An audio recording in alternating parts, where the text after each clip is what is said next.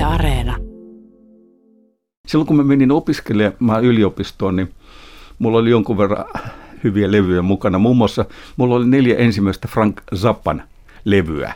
Ne oli aivan raamuille soitettuja ja nyt siinä tietysti kävi niin, että nehän varastettiin alta aika yksikön. Mutta mä oon aina sanonut, että mä ymmärsin, että, että, että, että, että äh, neuvostotoverit en ollut vihainen, koska ymmärsin, että neuvostotoverit tarvitsivat niitä levyjä niin paljon kipeämmin kuin minä.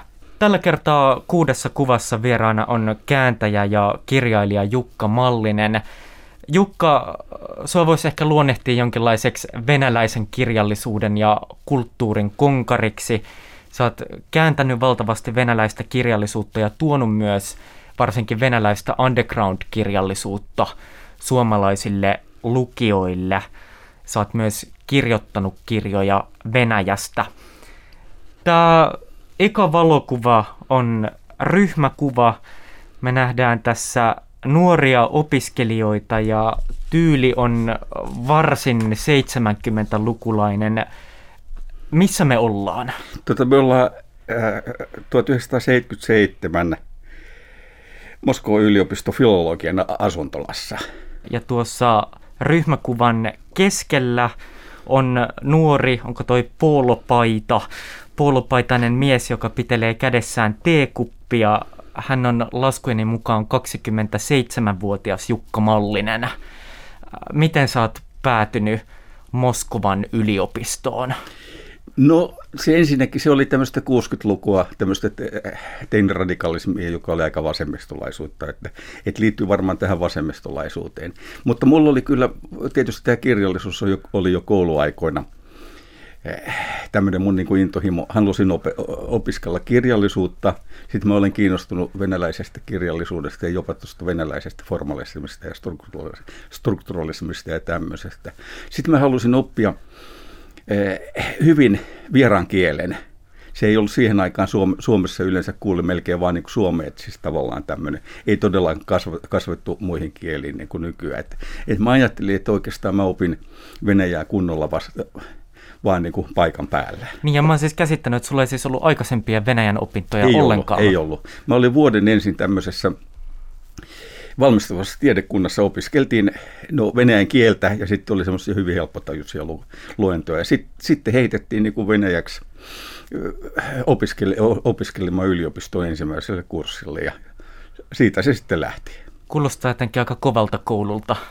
No en mä oikeastaan tiedä, tavallaan se oli myös niin eksoottista ja kyllähän tietysti länsimaiset ja ulkomaalaiset opiskelijat Neuvostoliitossa oli vähän, vähän miten mä nyt sanoisin, kuitenkin niin etuoikeutettuja tämmöisiä. Sä menit siis todellakin Moskovan valtion yliopistoon opiskelemaan vuonna 1972 Uh, oliko tämä sun eka kerta Neuvostoliitossa? No mä olin jonkun verran niin matkustellut siellä ja tämmöistä. Kyllä mä nyt jotenkin niin kuin tiesin, tiesin, tie, tiesin, mitä on tulossa. Tietysti siihen aikaan Suomessa mehän oltiin Neuvostoliiton ystäviä kauheasti ja hirveästi suomettuneita, että se kuva oli sillä tavalla niin kuin aika, aika idyllinen. Se sitten opiskellessa, opiskellessa kyllä niin kuin muuttui aika ratkaisevasti, mutta... Sä oot syntynyt käsittääkseni Lahdessa ja viettänyt lapsuuden Nastolassa – Um, ja mainitsit aikaisemmin jo noin teinivuosien vasemmistolaisuuden. Minkälaisia poliittisia intohimoja sulla ennen Moskovaan lähtöä oli? No mä oon tämmöinen niin aika tyypillinen 60-luvun te- teini, että, että, että, että lukioaikana tuli ensin tuli tämä kulttuuriradikalismi, johon, johon, johon liittyi tietysti myös tämä pasifismi. Ja sitten, se, si, sitten tuli tämä kolmas maailmanlaisuus, rikontti ja kaikki nämä ne jutut, jut, jutut jotka oli yleensä, saattoi olla hyvinkin niin äärivasemmistolaisia, mutta että nyt Herbert Marcuse ja Che Guevara ja kaikkea tämmöistä. Että tietysti tämä käännös tämmöiseen niin neuvostomyönteisyyteen, myönteisyys on jälkeenpäin ajatellen, ajatellen melkoinen paradoksi, mutta täytyy sanoa, että jos koko yhteiskunta tai ainakin niin kuin julkiset tiedotusvälineet ja poliittinen eliitti oli kauhean neuvostoystävällinen ja pyöritteli tätä ystävyysliturgiaa, niin miksi, miksei mekin sitten? Missä vaiheessa alkoi sitten muuttua? No oikeastaan kyllä se niin neuvostotodellisuus sitten. Nythän ulkomaalaisilla opiskelijoilla oli tämmöinen tämmöinen sananlasku, että Neuvostoliitto on maa, johon tullaan kommunistina ja sieltä lähdetään pois antikommunistina. Että tota, kyllä tietysti se todellisuus, todellisuus niin kuin iski, iski nimenomaan tuo byrokratia. Mua sinänsä tämä tavarapula niin kuin kaikki tämmöinen häirinyt koskaan aika. Tämmöisestä du- duunarikodista ja maaseudulta, niin ei se nyt niin kummallista ollut välttämättä Suome, Suomessakaan. Mutta nimenomaan tuommoinen asioiden niin kuin järjettömyys ja absurdismi, niin tota, se sitten iski. Mitä se absurdismi siis oli? No se, että miten... Mo, mo, monesti nyt helpot asiat piti ideologian takia tehdä vaikeiksi. Sitten esimerkiksi filologinen tiedekunta, sehän oli aika dissidentti sillä tavalla, että ää, nämä niin kuin pakolliset viralliset kuviot, niin noudatettiin niin opiskelijat kuin kuin opettajatkin, mutta et, kun, kun siellä oli niin kuin venäläisen kirjallisuuden asiantuntijoita ja ihmisten niin tuohon oli venäläinen kirjallisuus. Ja, niin, niin tota, siis täytyy sanoa, että niin kuin venä, venäläinen vapautta rakastava suuri kirjallisuus on niin vahva juttu, että ei siinä neuvostojärjestelmällä ja neuvostoideologialla ei ollut paljon mahdollisuuksia. Vietitkö tässä vaiheessa jo perheelämää? No siinä nimenomaan tässä vaiheessa mä olin viettänyt perheelämää, että mähän menin sitten, sitten Moskovassa naimisiin. Olin jo valmistavassa tiedekunnassa tutustunut tämmöiseen kreikkalaiseen tyttöön, tota, joka oli ollut Neuvostoliitossa jo pitkään. Tota, hän oli semmoista kuuluisa kreikkalaista kommunistista sukua. Ja suku oli kärsinyt suuria menetyksiä sekä vastarintaliikkeessä saksalaisia vastaan toisessa maailmansodassa, sitten sisällissodassa. Sitten kun tämä Eversti-junta äh, otti vallan Kreikassa 65, nämä suvu, kaikki lapset laitettiin tur, turvaan niin kuin Neuvostoliittoon. Ja todella mä menin Moskovassa sitten eh, naimisiin. Meidän lapsetkin synty, syntyvät, synty, mun kaksi lasta, tyttö ja poika, syntyvät. Mutta sä ehdit olla nuori perheen isä 70-luvun Moskovassa. Minkälaista se oikein oli? No, No ensinnäkin voisi sanoa, että tietysti, tietysti jos sulla on tuommoinen baby siinä opiskelija hu, huone, huoneessa, niin sitten tulee oltua kotona ja sitten tulee luettua kurssikirjoja. Ja to, enem, itse asiassa enemmän, enemmän keskityttyä opintoihin, kun olisi ollut tämmöisessä ei-perhetyyppisessä opiske, opiskelijaelämässä. Tietysti mun vaimoni kreik- kreikkalaisen naisena, hän, hän oli, oli hyvin, hyvin, hyvin, hyvin tämmöinen huol, huolellinen, huolellinen lastenhoitaja ja kes, siihen, että mä olin lähinnä tämmöisissä niin kuin avustavissa tehtävissä.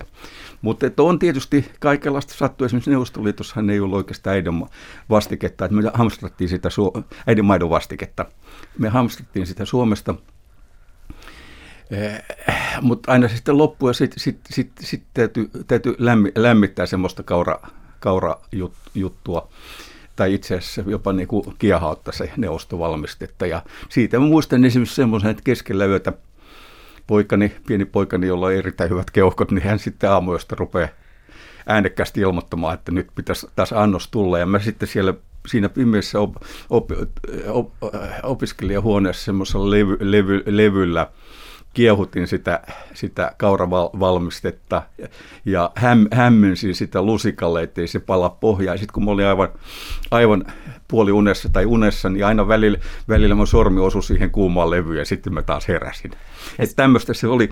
Ja to... sä oot tosiaan siis äh, sinä, vaimosi ja kaksi lastasi olette asuneet siis asuntolassa. Nimenomaan asuntolassa, joo. Jossain, oliko teillä, teillä oli joku perhehuone, eli no, aika ahtaissa oli, oloissa? Oli aika, aika iso huone. No itse asiassa meidän, siis tytärhän syntyi aikaisemmin, että sitten jossain vaiheessa apiukko Atenasta hän tuli nappasi sen tyttären mukaansa, että hän oli pari vuotta tai itse asiassa kolme, kolmekin vuotta, vuotta siellä Atenassa niin kuin isovanhempien kanssa, he, heidän ilonansa, mikä on niin kuin itse asiassa oli ainakin isovanhemmille kauhean kivaa, koska heillä oli todella ollut suuria menetyksiä tuossa tuossa 40-luvulla ja 50-luvun alussa ja näin. Tämmöinen mutu mulla on, että varmaan Neuvostoliitossa on ollut aika perinteiset roolit vanhemmilla. Äh, minkälaista on ollut olla isä Neuvostoliitossa?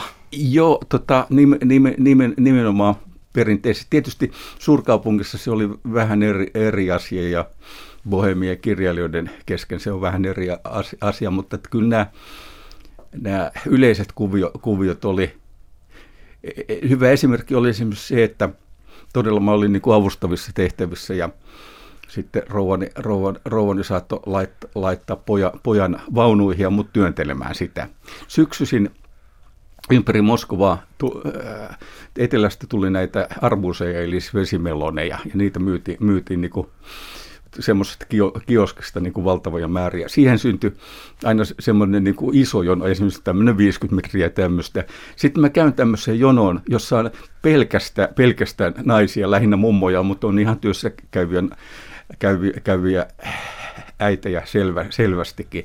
Mä olin siinä ai, a, niin kuin ainoana miehenä ja vielä lastenvaunon kanssa ja kaikki rupeaa kyselemään, että mistä, mistä tulee tuommoisia miehiä, miehiä, jotka niin kuin ulkoiluttaa lasta. Sitten, sitten nämä mummelit kävi tekemään ammattiluontoisia kysymyksiä, että ottaako lapsi tuttia suuhun ja nukkuuko se hyvin ja kaikkea tämmöistä. Mutta kyllä siellä niin huomasi, että tämmöinen opiskelija, joka ulko, ulkoiluttaa sitä la, las, lasta, niin meni niin kuin länsimaisten ihmillisyyksien tiliin. Palataan vielä ihan hetkeksi tähän kuvaan ja kysyn näistä muista ihmisistä sen verran, että käsittääkseni ka- kaikilla on ollut jonkinlaisia poliittisia intohimoja, minkä takia he ovat sitten päätyneet juuri Moskovaan opiskelemaan. Pitääkö tämä paikkaansa? oli tietysti poliittisia intohimoja. Ensimmäisenä voi sanoa sen, että mä niin kuin aika paljon pyörin, pyörin ulkomaalaisten kanssa eh, perhesyistä johtuen, että meidän kurssin kanssa eh, vä- välit oli niin kuin hyvät, mutta siis tavallaan kun nämä, nämä neuvostoliittolaiset opiskelijat tiesi ja ajattelivat, että me ollaan vasemmistolaisia, niin siinä oli semmoinen pieni ero. Ja tietysti mäkin sillä, sillä tavalla Neuvostoliitossa sai, sen ymmärsi, että saa olla vähän niin kuin varovainen ihmisten kanssa, kun tuota informaatiota kulkee kaikkea tämmöistä. Niin, niin oli, piti olla vähän varovainen. Mutta siis nämä neuvostoliittolaiset ei tienneet sitä, että itse asiassa nämä lännen vasemmistolaiset, vasemmistolaiset ihmiset tiesi niin kuin paljon enemmän Neuvostoliitosta ja myös tuosta ideologian niin kuin älyttömyyksistä ja väär, väärennöksistä, kuin he tiesi. No he ei ollut tietysti kiinnostuneita jostain ideologiasta, mutta et esimerkiksi e, e, siihen aikaan Moskovassa oli paljon opiskelemassa afganistanilaisia. Ja he oli kaikki maolaisia. Meidän ryhmä, Venäjän ryhmässäkin oli semmoinen Hallilola afgaani, ja meidän Venäjän opettajakin sanoi, että Hallilola, se vaan kuuntelee Radio Pekingiä. oli paljon noita arabeja, ja ne oli yleensä näitä Baath, arabisosialistisesta puolueesta, joka oli kanssa aika eri juttu kuin tämä Neuvostoliiton linja. Latinalais-amerikkalaiset, he oli useasti jotain tämmöistä tsekeoralaisia ja trotskilaisia, jotka oli napit vastakkain vastakkain neuvostojärjestelmän kanssa ja länsi-eurooppalaiset tuli yleensä niin kuin eurokommunisteja, esimerkiksi italialaiset ja ranskalaiset. Että semmoista niin kuin tätä niin kuin Neuvostoliiton linjaa, neuvostoideologiaa, niin siihen suhtautuu oikeastaan vakavasti ainoastaan erinäiset suomalaiset kovakallot. Suomalaiset vähän tämmöistä hidasta, hidasta kansaa. Me oltiin niin suomettuneita. Tässä tokassa valokuvassa me nähdään neljä nuorta aikuista, jotka poseraa rivissä tuommoisen upean Beatles-seinän edessä. Tämä on mustavalkoinen valokuva. Ketä tässä kuvassa on? No tässä on siis nuoria runoilijoita. Vasemmalla on Aleksandr Jirjomenko, Eh, joka oli oikein semmoinen modernisti, mutta niin kuin Raikuli, Raikuli runo, runoilija, että häntä verrattiin niin kuin Visotskiin esimerkiksi myös elämäntapojen takia. Ja joka muuten työntää kuvassa kättään johonkin kangaskassiin, mitäköhän siellä saattaisi no, olla? tässä protestoidaan, ennakoivasti protestoidaan var, varmaan Gorbatsovin kieltolakia vastaan. Niin kuin. Joku kirkas pullo sieltä. Ihan varmasti kirkas pullo, kun, äh, kun Jeri Omenkosta on kysymys. Tota, hänen vieressään on nuori runoilija Marina Kudimova. Tota, hän oli maalta ja hän tämmöinen rote, roteva, roteva maalaistyttö, aika feministinen tavallaan, modernistinen myöskin. E, sitten on runoilija Salimon. Tota, hän on niin kasakkasukua Ukrainasta, niin kuin näkyy sukunimestäkin. Sitten hänen kainalossa on joku ihailijatar. Ja tämä liittyy siihen mun todelliseen neuvostokirjallisuuden löytämiseen. Että niin kuin mä sanoin, että siellä yliopistossa niin oli, oli semmoinen tietty korrektiuden muuri. E, mutta syksyllä vuonna 1977 kirjailija, kirjailija instituutin asuntolassa mä tutustun semmoisiin nuoriin runoilijoihin. Oli tämmöinen ryhmä, joka käytti itsestään nimitystä metarealistit. Ja he oli kiinnostuneita moderneista, kaikenlaisista moderneista, modernin kirjallisuuden ideoista. Heillä ei ole tietysti mitään mahdollisuutta päästä, päästä niin kuin julkisuuteen. Ja mä tutustun näihin metarealisteihin. Mä olen itse asiassa niin kuin ensimmäinen länsimainen, länsimainen tyyppi, tyyppi, tyyppi, joka tutustui heihin ja oli siinä porukassa mukaan. Sillä tavalla mulla oli helppoa helppo kommunikoida heidän kanssaan. Ja ja se teki sun nähtävästi aika suuren vaikutuksen. Erittäin suuren, koska ne oli nuoria kirjailijoita, se oli niin kuin kauhean kiinnostavaa. Ja, no, siihen aikaan siis tämä virallinen neuvostokirjallisuus, se mitä venäjäksi julkaistiin, oli, oli varsin niin kuin jos sanotaan suoraan. Tämä oli niin kuin jotakin, jotakin ihan muuta. Ja mä niin kuin tajusin, tajusin heti, että – että tässä, tässä, tässä on niin kuin aika paljon. Yksi näistä metarealisteista oli tämmöinen Aleksi Parskov, joka, joka, tota, ja hän oli mun niin kuin mun ystäväni, joka vei näihin piireihin. Tietysti Aljossaa kiinnosti kanssa katella, katella että miten tämmöinen länsimaalainen ihminen niin reagoi asioihin. Hän tarkkaili kiinnostuneena, mutta ja me tietysti kiinnosti, mutta nimenomaan Aljos, hän oli sillä tavalla seurallinen ihminen, että hän niin kuin tunsi kaikki. Ja hän vei mua sitten käymään, käytiin esimerkiksi jossain niin kuin suuren neuvostomodernistin Andrei Vosnesenskin huvilalla, käytiin suuren runoilijan Bela Ahmadullinan kotona – käytiin tämmöisen konseptuaalisesti taite- taiteilija Ilja Kabakovina eh, ateliessa ja kaikkea tämmöistä. Ja Sä oot päässyt siis hyvin nuorena tuommoisiin kirjallisiin salonkeihin. Nimenomaan just näin. Ja niin kuin tähän epäviralliseen kulttuuriin, niin kuin mä sanoin, niin tämä virallinen kulttuuri oli aika lailla niin kuin kivettynyt, sanotaanko näin, mutta että siinä Neuvostoliitossa tapahtui paljon. Sitten perestroikan myötä kaikki niin kuin vapautui ja se räjähdys oli aika kova, ko, kova että esimerkiksi näistä metarealisteista heihin tuli aika kuuluisia oli, jos, jos ennen perestroikkaa niin tavattiin ja luettiin niin kuin, yleensä illanvietto oli se, semmoinen, semmoinen, että runoilijat eh, luki niin uusia viikon aikana tehtyjä runoja ja sen jälkeen avattiin pullot sitten, niin kuin sanotaan. Ja sitten perestroikan aikana rupesi tulemaan suuria saleja, joissa oli niin kuin satoja, satoja tai 500, 500 ihmistä. Ja mä oon ollut niin kuin katsomassa, katsomassa sitä, sitä prosessia. Mitä sitten ennen, ennen tätä vaihetta, niin onko siitä voinut tulla jotain sanktioita? No ei oikeastaan, koska tämä oli sillä tavalla, tämä ei ollut poliittista ja, ja politiikkaa tietysti, tietysti tietysti niin kuin varoittiinkin sillä tavalla, että tämä, olisi, ei ollut neuvostojärjestelmällä sillä, sillä vaara, vaarallista, tämä oli vain niin kuin käsittämätöntä.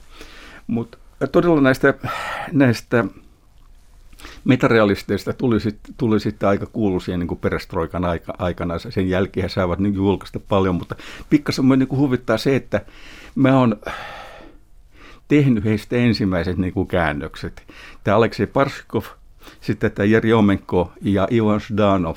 Niin vuonna 1981 mä tota, tein semmoisen valiko, käänsin semmoisen valikoiman uutta neuvostorunoilia kommunistiseen kir- kirjallisuuslehtiin Suomessa, eli kulttuurivihkoihin. Ja, ja sitten kun mä Moskovaan vein niitä lehden kappaleita ja kerroin, että tämä on niin suomalaisten stallarien juttu tämä lehti, niin tota, jengiä kyllä huvitti, huvitti erittäin, erittäin äh, suuresti. Mikä siinä huvitti erityisesti? No kyllä, kyllä, kyllä, kyllä tietysti nuorten moskuvalaisten underground-runoilijoiden käsitys niin kuin, stallareista oli hiukan eri, erilainen kuin tämä 80-luvun niin kuin kulttu, kulttu, kulttuurivihkotetta, mutta kyllä ei ole tottunut siihen, että kaikki, kaikki lännessä oli muutenkin niin kuin väärinpäin ja peilikuvana, kuva, kuva, kuvana, niin tota, todella heidän ensimmäiset käännökset ja itse asiassa nimenomaan tämä Jeri Omenko, hän ei ollut saanut julkaistu kaksi runoa siihen aikaan, että se oli niin suunnilleen ensimmäinen julkaisukin, että ne oli melkein ensimmäisiä julka, julka, julkaisuja. Mutta palataan tähän kuvaan. Oletko ottanut tämän kuvan? Tota, joo, mä oon ottanut tämän. Ja kun katsoo noita tekstejä tuolla taustalla, niin siellä luetellaan tietysti Beatlesten, Beatles-bändin jäsenten nimiä ja lukee People for Peace. Joo. Onko tässä rauhanmiehiä tässä On kuvassa? rauhanmiehiä.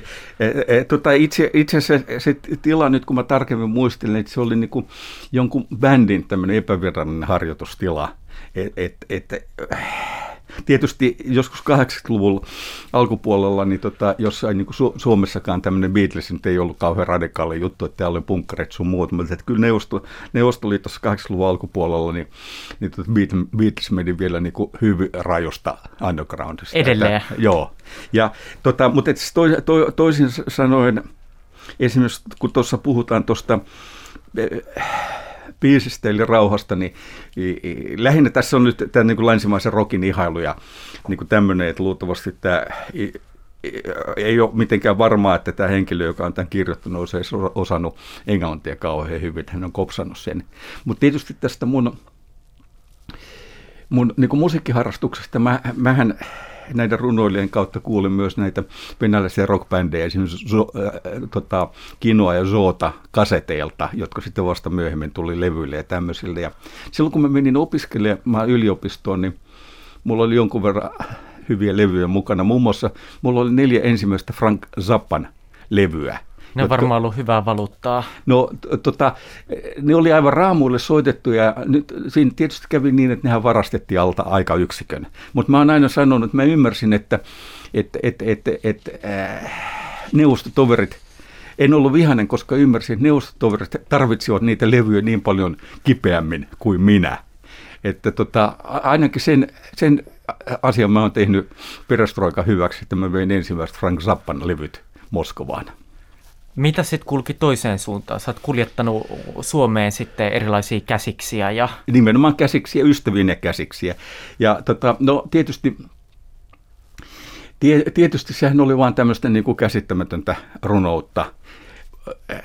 Ei kauhean vaarallista, mutta kyllä niin kuin Neuvostoliitosta kaikkien käsikirjoitusten smuglainen ulkomaille, se on niin kuin kiellettyä. Että mä olin vähän niin kuin huoli, huoli, huolissani siitä, siitä, siitä, siitä mä korostan sitä, että nämä ei ollut mitään poliittisia dissidenttejä, vaan tämä oli vaan niin kuin käsittämätöntä runoutta. Mutta kerran oli tämmöinen, oli kanssa tapahtuma, Tatjan Sherbina, kuuluisa runoilija, hän oli, hänellä oli jotenkin Xerox-kopiointikone käytössä ja hän oli tehnyt oman kirjan sillä tavalla, että hän oli kirjoittanut sen niin kuin kirjan muotoon ja xeroxoinut. Hän oli tehnyt sitten niin kuin omat kannetkin siihen, ja siinä oli kaikki kustantanut nimi ja kaikki tämmöinen. Se näytti niin kuin ihan siis oikealta kirjalta, vaikka se oli nimenomaan käsissä. No sitten mä olin laittanut sen vaan ihan viattomasti niin kuin laukkuun, kun tämä on kirja. Saamari tullimies avaa sen, ja sitten si, si, si, katsoo sitä kirjaa, ja mä ajattelin, että jumalauta. Mutta tämä tullimies, hän kuvitteli, että se on ihan niin kuin oikea Neuvostoliitossa julkaistu kirja, että das vidania. Pääsit, pääsit säikähdyksellä. Pääsin säikähdykselle. Tämä ohjelma on kuusi kuvaa, jossa vieraana on kääntäjä ja kirjailija Jukka Mallinen. Ja kaikki nämä kuvat löytyvät siis osoitteesta yle.fi kautta kuusi kuvaa. Kolmannessa kuvassa me nähdään vähän erilainen Jukka Mallinen. Hän on siirtynyt idän kauppaan ja seisoo tuommoisessa siistissä liikemiespuvussa – taitaa olla krakakaulassa pitkän pöydän päässä. Mitä tässä tapahtuu? No, tämä on ehkä tätä idänkaupan eksotiikkaa vähän. Tota, ollaan Taskentissa pitämässä tämmöistä huoltokurssia, käyttökurssia suomalaisesta jääpalakoneesta. Tota, Tuosta kuvasta näkyy, näkyy myös se, että siis Taskentissa oli jo silloin toukokuussa hirveän kuuma, oli niin kuin melkoinen helle. Tota, Tuossa seisoo, seisoo miehiä kauppakumppania ympärillä ja taputetaan käsiä. Tunnelma näyttää varsin juhlavalta tai vapautuneelta. Nimenomaan vapautuneelta. Tuossa itse asiassa niin kuin naure, nauretaan. Mä oon tuossa keskellä ja mun oikealla puolella oli tämä meidän firman suomalainen kylmäkone asiantuntija, joka varsinaisesti piti sitä kurssia, että me tulkkasin. Vasemmalla puolella on Uzbekistanin kauppatrestin johtaja. Ja no, tämä on siis todella niin kuin idän kauppaa. Tämä jääpalakone perustuu kai siihen, että Neuvostoliitto halus kehittää tuota ravintolatoimintaa, ettei olisi niin kuin pelkästään, pelkä, pelkästään huoneenlämpöistä viini, viiniä ja vodkaa ja konjakkia, vaan tota, kylmistä, kyl, kyl, kylmistä jääpaloilla varustetuista koktaileista saisi niin kuin enemmän rahaa. Sitten tuo kansallinen erikoisuus, tässä on todella kipeät tunnelmat näissä päättäjisissä. Meillä lahjoitettiin sitten tuommoiset tom, to, to, to, kalottihatut. Se on tybeteikka, joka on tämmöinen keski-aasialainen miesten perinteinen, perinteinen päähine. Ja se on sulla myös päässä tässä kuvassa. Nimenomaan ja samaten mun kaverilla, että se on niinku tämmöinen. Ja tunnelma oli aika hauska. No semmoista dramatiikkaa tässä reissussa on, että oli, että me, tämä oli siis toukokuun puolivälissä vuonna, vuonna 1986, ja itse asiassa meidän tarkoitus oli mennä, mennä Kiovaan, mutta sitten meidän, meidän ostojärjestön pojat soitti mulle ja sanoi, että et, tota, Kiovassa on nyt vähän, vähän, vähän muita kiireitä, että meitäkin taskenttiin. Tämä oli nimittäin, että Kiovassa oli posahtanut tämä Tchernobylin voimala just. Suomessa Joo. seurattiin sitä uh, pelokkaasti Joo. televisiosta. Joo. Ja tota, tämä on sitä idänkaupan niin kuin eksoottista puolta. Tota, mehän käytiin sitten, oli tämmöisiä, tämmöisiä vienti, vientinäyttelyjä joskus varsin eksoottisessa paikassa, että, että suoma, suomalaisten tuotteiden kanssa käyt, käytiin, oltiin siis Bakussa – Kislavotskissa, joka on Kaukaasian vuoristossa, Smolenskissa ja Risanissa, jotka on tämmöisiä niin kuin pikkukaupunkeja. Että kaikenlaista pääsin niin kuin näkemään ja yleensäkin mä voin sanoa, että tietysti jos mä olen niin kuin tämmöinen, tämmöinen runotiedekunnan kasvattama esteetikko, niin kyllä, kyllä tässä idänkaupassa sai tutustua, tutustua ihan toisenlaiseen Venäjään ja myös toisenlaiseen Suomeen. Et sillä, sillä, sillä, sillä tavalla se, se, tässä oli kanssa niin kuin nuoruuteni yliopisto tai Ollin oppivuodet ihan miten halutaan. Miten, miten sun kaltainen humanisti päätyi sitten bisnespuolelle? Se on ollut kuitenkin aika iso loikka. No, tota, äh, siis itse asiassa siihen, siihen aikaan tämä idänkauppa oli niin tietysti hirveän iso juttu. Ja jos sä osasit niin kuin hyvin Venäjää, Venäjän sun oli aika vaikea vält- välttää näiden vientifirmojen niin kuin houkutuksia.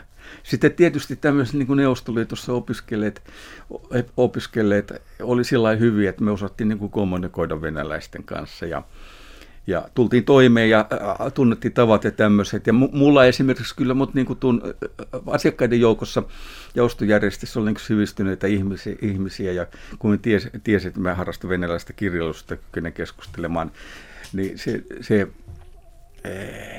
herätti niin kuin suurta sympatiaa itse asiassa. Mutta no yleisesti ottaen, siis tämä idän kauppa, sehän oli aika, aika erikoinen juttu. juttu tota, isot kaupat tehtiin kerran vuodessa Neuvostoliiton tätä suunnitelmataloutta ja vuoden suunnitelmaa varten. Ja loppuaika sitten vähän niin kuin markkinointiin ja toimitettiin, niin kuin, toimitettiin ja ää, tehtiin kaikenlaista pientä. Kauppaa käyntiin tämmöisillä kiinti, kiintiöillä, että et, et kiintiöt oli tietyille niin kuin tavara, tavaralajeille. Ja oli hirveän paljon semmoisia kiintiöitä, joista saattoi Suomesta ostaa yhtä ainoata tavaraa. Et se, sen jälkeen hintaneuvottelut on, oli niin kuin aika muodollisia. Et sitä rahaa tuli aika paljon. Tämä Neuvostoliiton kauppa ei ensin sinänsä niin kuin todellista markkinointia ollut, eikä todellista markkinoilla kilpailemista ollut. Mutta se oli mulle valaseva aika. Mulla on siellä hyviä ystäviä, idän kauppiaat on sillä tavalla niin kuin varsin reilua sakkia. Ja sitten esimerkiksi sanotaan, että, että, että semmoisia ihmisiä, jotka on niin hulluja, että ne pysyy siinä, niin niitä on niin kuin liian vähän, että itse asiassa sun pomo tarvitsee sua paljon enemmän kuin sä tarvitset sun pomoa. Ja äh, idän kaupassa oli sillä tavalla aika, aika niin kuin vapaata myöskin. Muistan esimerkiksi, kun sitten paljon myöhemmin juttelin tuon Finlandia-talon johtajan, johtajan kanssa, ja ja hän tunsi tämmöisenä pitkätukkaisena bohemina ja venäläisten bohemirunoiden ystävänä. Hän oli kauhean hämmäs, hämmästy, kun hän kuuli, kuuli, että mä olen ollut kymmenen vuotta niin kuin idän kaupassa. Mutta sitten hänellä rupesi eh, val, valkenemaan hän sanoi, että joo, mä, aikoina kun mä olin tämmöisessä insinööritoimistossa töissä, niiden kauppiat oli ainoita, jotka, jotka sai päivällä olla töissä kännissä. Ja tämähän on se myyttinen muistikuva, mikä idän kaupasta Suomessa on, että siellä on ollut jotenkin tosi kosteeta ja kosteeta meininkiä. Pitääkö se paikkaansa? No siis aika paljon oli. Sitten tietysti tuli tuo Gorbatsovin kieltolaki. Mutta siis itse, itse, itse asiassa siellä idän kaupassa, kaupassa oppi niin kuin inhoamaan tuommoista viinajuomista työn puolesta.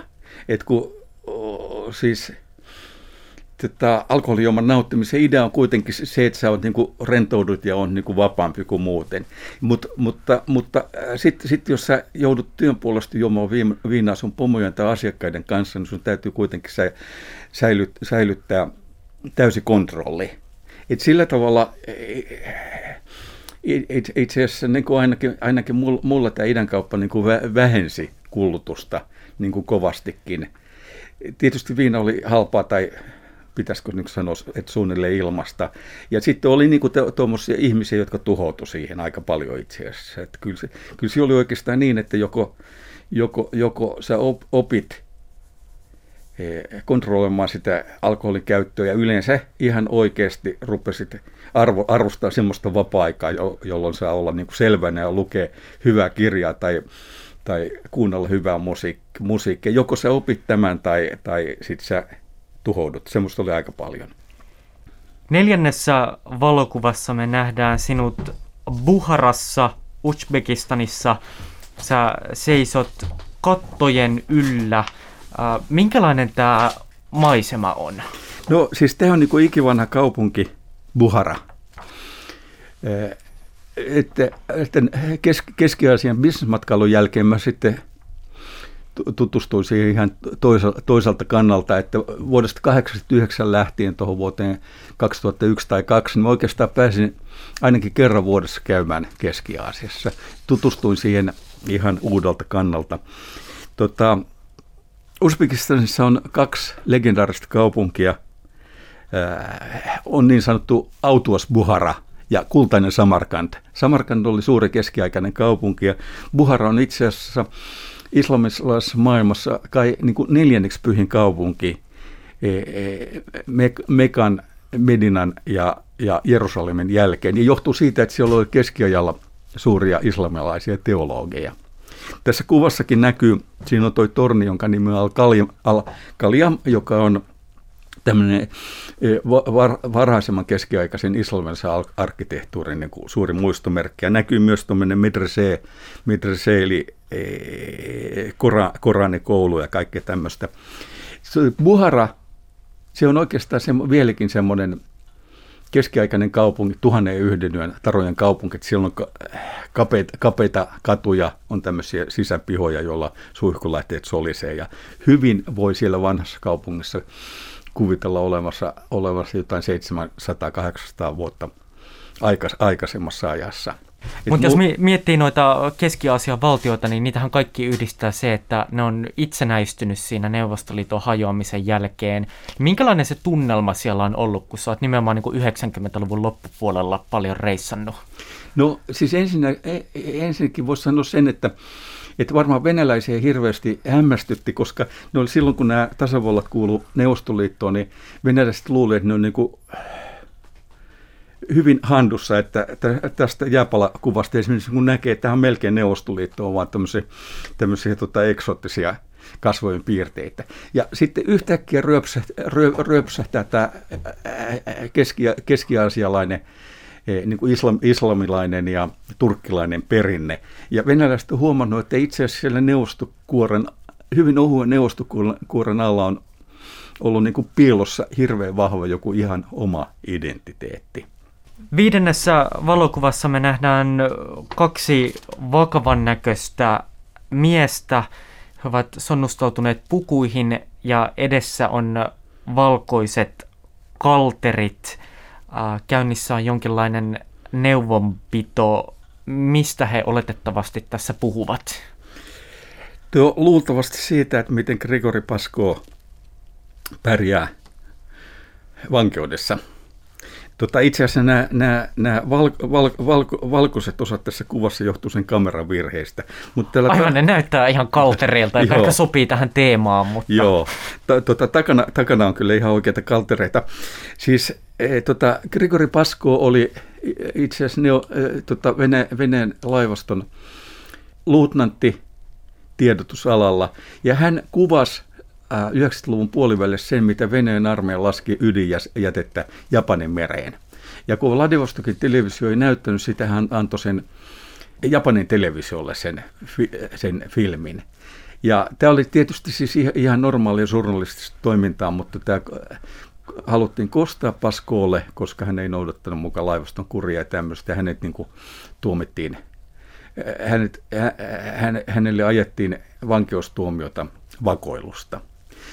Eli tämä oli siis tämmöinen niin kuin ihmisoikeustapaus. Mä sain tietysti tietää tästä Paskoon tapauksesta Moskovan penin, penin kautta, joka ää, oike, oikeastaan mun kaikki touhuilleni ja har, harrasteluni tässä Venäjän niin kuin ihmisoikeuksien ja Venäjän, Venäjän demokratian parissa, ne tulee niin kuin moskovalaisista kirjailijoista ja nimenomaan Moskovan penistä. Varsinkin sen pääjohtaja, tämmöinen Aleksandr Katchenko oli semmoinen tulisien sielu, joka sotkeutui kaikkiin tämän tyyppisiin tapauksiin. Ja PEN on siis tämmöinen kansainvälinen kirjailijoiden ihmisoikeusjärjestö, joka taitaa toimia yli sadassa maassa ja erityisesti puolustaa sanan ja ilmaisun vapautta. Joo, nime, nime, nime, nimenomaan näin se on. Et kun, tota, et siis to, todella kaikki tämä, mitä mä oon touhu, touhuillut, on tullut niin kuin moskovalaiset kirjailijoita. Ja sitten jotkut on niin syyt, syyt, syyt, syyttänyt mua myös niin kuin russofobiksi. Mutta mä oon aina sanonut, että, että mä oon hirveän paljon vähemmän russofobi kuin venäläiset itse. No, Mutta mitä sä muistat tuosta Grigori Paskoon oikeudenkäynnistä? No, sä olit siellä paikalla. Joo, mä olin paikan, paikan päällä siellä. Se oli tota itse asiassa jouluna 2001. Se oli vielä, Paskolle nuijittiin neljä, neljä vuotta vankileiriä, mutta hän oli tietysti istunut kahteen otteeseen tutkintavankeudessa aika pitkään, että ei hän joutunut siellä leirissä olemaan kuin ehkä vuoden. Ja tämä on tietysti kauhean tyypillistä, että se oli niin kuin, tuomio nuijittiin joulupäivänä, koska silloin oli jo, Venäjäkin oli menossa tukkoon uuden vuoden takia, ja siis ulkomaat, niin hän oli jouluvieton takia jo tukossa, eli on laskelmoitu, että herättää niin kuin mahdollisimman vähän, vähän huomiota. Ja tämä Pasconi, hän oli niin kuin Penin hyväksyn mielipidevanki, sitten myös esimerkiksi Amnesty Internationalin mielipidevanki, että hän oli hirveän paljon, paljon puolustajia sitten ulkomailla. Ja tämä on just semmoinen hetki, kun tuomio on luettu ja hänet laitetaan häkkiin. Toinen henkilö on Ivan Pavlov, joka puolusti häntä oikeudessa. Ja varsin kuuluisa asianajaja. Joo, tämä oli hänen ensimmäinen juttunsa. Hän nyt 20 vuotta Pavlov on, on tehnyt paljon menestyksekkäästi näitä ihmisoikeuspuolustamisjuttuja. Ja hän on päässyt niin pitkällä, hän on muun muassa mu- muassa ää, puolustanut tätä Aleksei Navalnin ää, säätiötä. Mikä tunnelma siellä oikeussalissa oli? No, siis tavallaan, mitähän mä nyt sanoisin, se oli semmoinen näytelmä sinänsä. Itse, itse, itse, itse asiassa toi Pasko ja Pavlov, ne oli kyllä tietysti mer, mer, merkeistä jo huomannut, että se tuomio niin kuin tulee.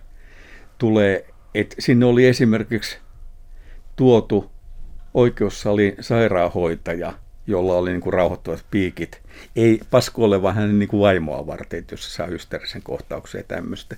Ja sitten taas tämä, tämä, tämä milisiporukka, joka oli siellä järjestystä pitämässä, ja tuomari, tuomari, joka luki, niin siinä oli semmoinen niin kuin teatterin maku, että se oli niin kuin rituaali, ei kukaan niin kuin kuvitellutkaan, että on todellinen oikeudenkäynti ja todellinen todellinen oikeuden päätös.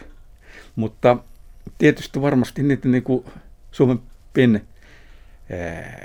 järjesti mut sinne niin kuin tarkkailijaksi ja kyllä se, että niin kuin siis Suome, Suomesta saakka oltiin tultu sinne, ne varmasti herätti asianomaisissa tahoissa, tahoissa vähän niin kuin ihmetystä ja muuta. Samaten läsnä oli myös Yhdysvaltojen konsuli. Yhdysvalloilla oli konsulaatti Vladivostokissa. Mitä Paskolle kävi myöhemmin? No hän sitten itse asiassa tota, pääsi no, vuoden päästä pääsi sitä leiristä, sitä niin kuin ensikertalaisena lyhennettiin ja hän oli istunut jo tutkintovankeudessa aika pitkään. Ja hän, on, hän opiskeli oikeusti, oikeustiedettä vankileirissä ja valmistui, että hän on toiminut tämmöisenä niin ekologian alan asiantuntija. On käynyt Suomessa myös esiintymässä ja esiintymässä tämmöistä. Sitten mä esimerkiksi käänsin, hänellä oli semmoisen vankila, äh, vankilan itse asiassa tutkintovankeudesta semmoista proosaa, jonka nimi oli Prianik. Tarkoittaa piparkakkua. Se on venäläistä slang, slang joka tarkoittaa tämmöistä niin uutta tai nuorta aloittelijaa niin kuin vankilassa. Totta, Jarkko Laine julkaisi katke, katkelman siitä Parnassossa ja hän, Jarkko laittoi, laittoi myös palkkiota Paskolle oikein niin kunnolla ja mulla oli sitten mahdollisuus toimittaa sitä, että Jarkolle kiitos myös tästä. Tämä ohjelma on kuusi kuvaa, jossa vieraana on kääntäjä ja kirjailija Jukka Mallinen. Kaikki aikaisemmat valokuvat voi käydä katsomassa siis osoitteesta yle.fi kautta kuusi kuvaa. Jukka, vielä on jäljellä kuudes kuva ja sä saat kuvitella sen itse. Mitä tässä kuvassa näkyy? Jaa, tota, tämä oli kyllä, tietysti on, on vaikka mitä. Mutta yksi semmoinen asia, asia, joka on tietysti ollut mulle kauhean tärkeä, niin on mieleen Josef Brodski. Nobel-palkittu runoilija ja esseisti. Nimenomaan. Vuonna 1995 ilmestyi hänen ensimmäinen runokokoelma suomeksi. Mä olin kääntänyt sen ja hän, hän sitten tuli Suomeen julkistamaan sitä. Hän esiintyi muun muassa Helsingin juhlaviikoilla. Mä, mä saattelin tätä Brodskia neljä päivää ja se on tietysti ollut sillä tavalla hyvin niin kuin mieleen jäävää. Näistä tunnelmista, niin siis Borskillehan kuitenkin tämä Leningrad ja Pietari on niin tavallaan se elämän suuri asia, vaikka hän ei sitten koskaan halun, halunnut myöskään niin kuin Neuvostoliiton kaaduttua Jeltsin aikana, hän ei halunnut enää palata sinne Pietariin – niin hän oli siis maanpaossa, taisi olla yli paris, parisenkymmentä vuotta Yhdysvalloissa asui. Joo, just näin. Tota, hänet, hänet niin kuin 72 hänet niin kuin karkotettiin Neuvostoliitosta. Me kävelt, liikuttiin Helsingissä ja tota, itse, itse asiassa mä jälkeenpäin vasta tajusin, että Brodski tiesi jo silloin Suomessa ollessa, että hän luultavasti kuolee hyvin nopeasti. Ja tota, hän Helsingissä jotenkin – hyvästeli sitä Leningradia ja Pietaria. Et suomalaiset ei yleensä niin kuin tajua, että miten Helsinki muistuttaa Pietaria paljon. Siis tämä meri-ilma, vä- meren tuoksu, värit. Mitä tässä kuvassa näkyy? No kuvassa saattaisi, saattaisi näkyä esimerkiksi se, että sitten kun hän oli lähdössä, me käytiin syömässä lounasta yhdessä talossa, ja sen takana oli semmoinen kallion nyppylä – jolla oli tämmöisiä käkkörämäntyjä.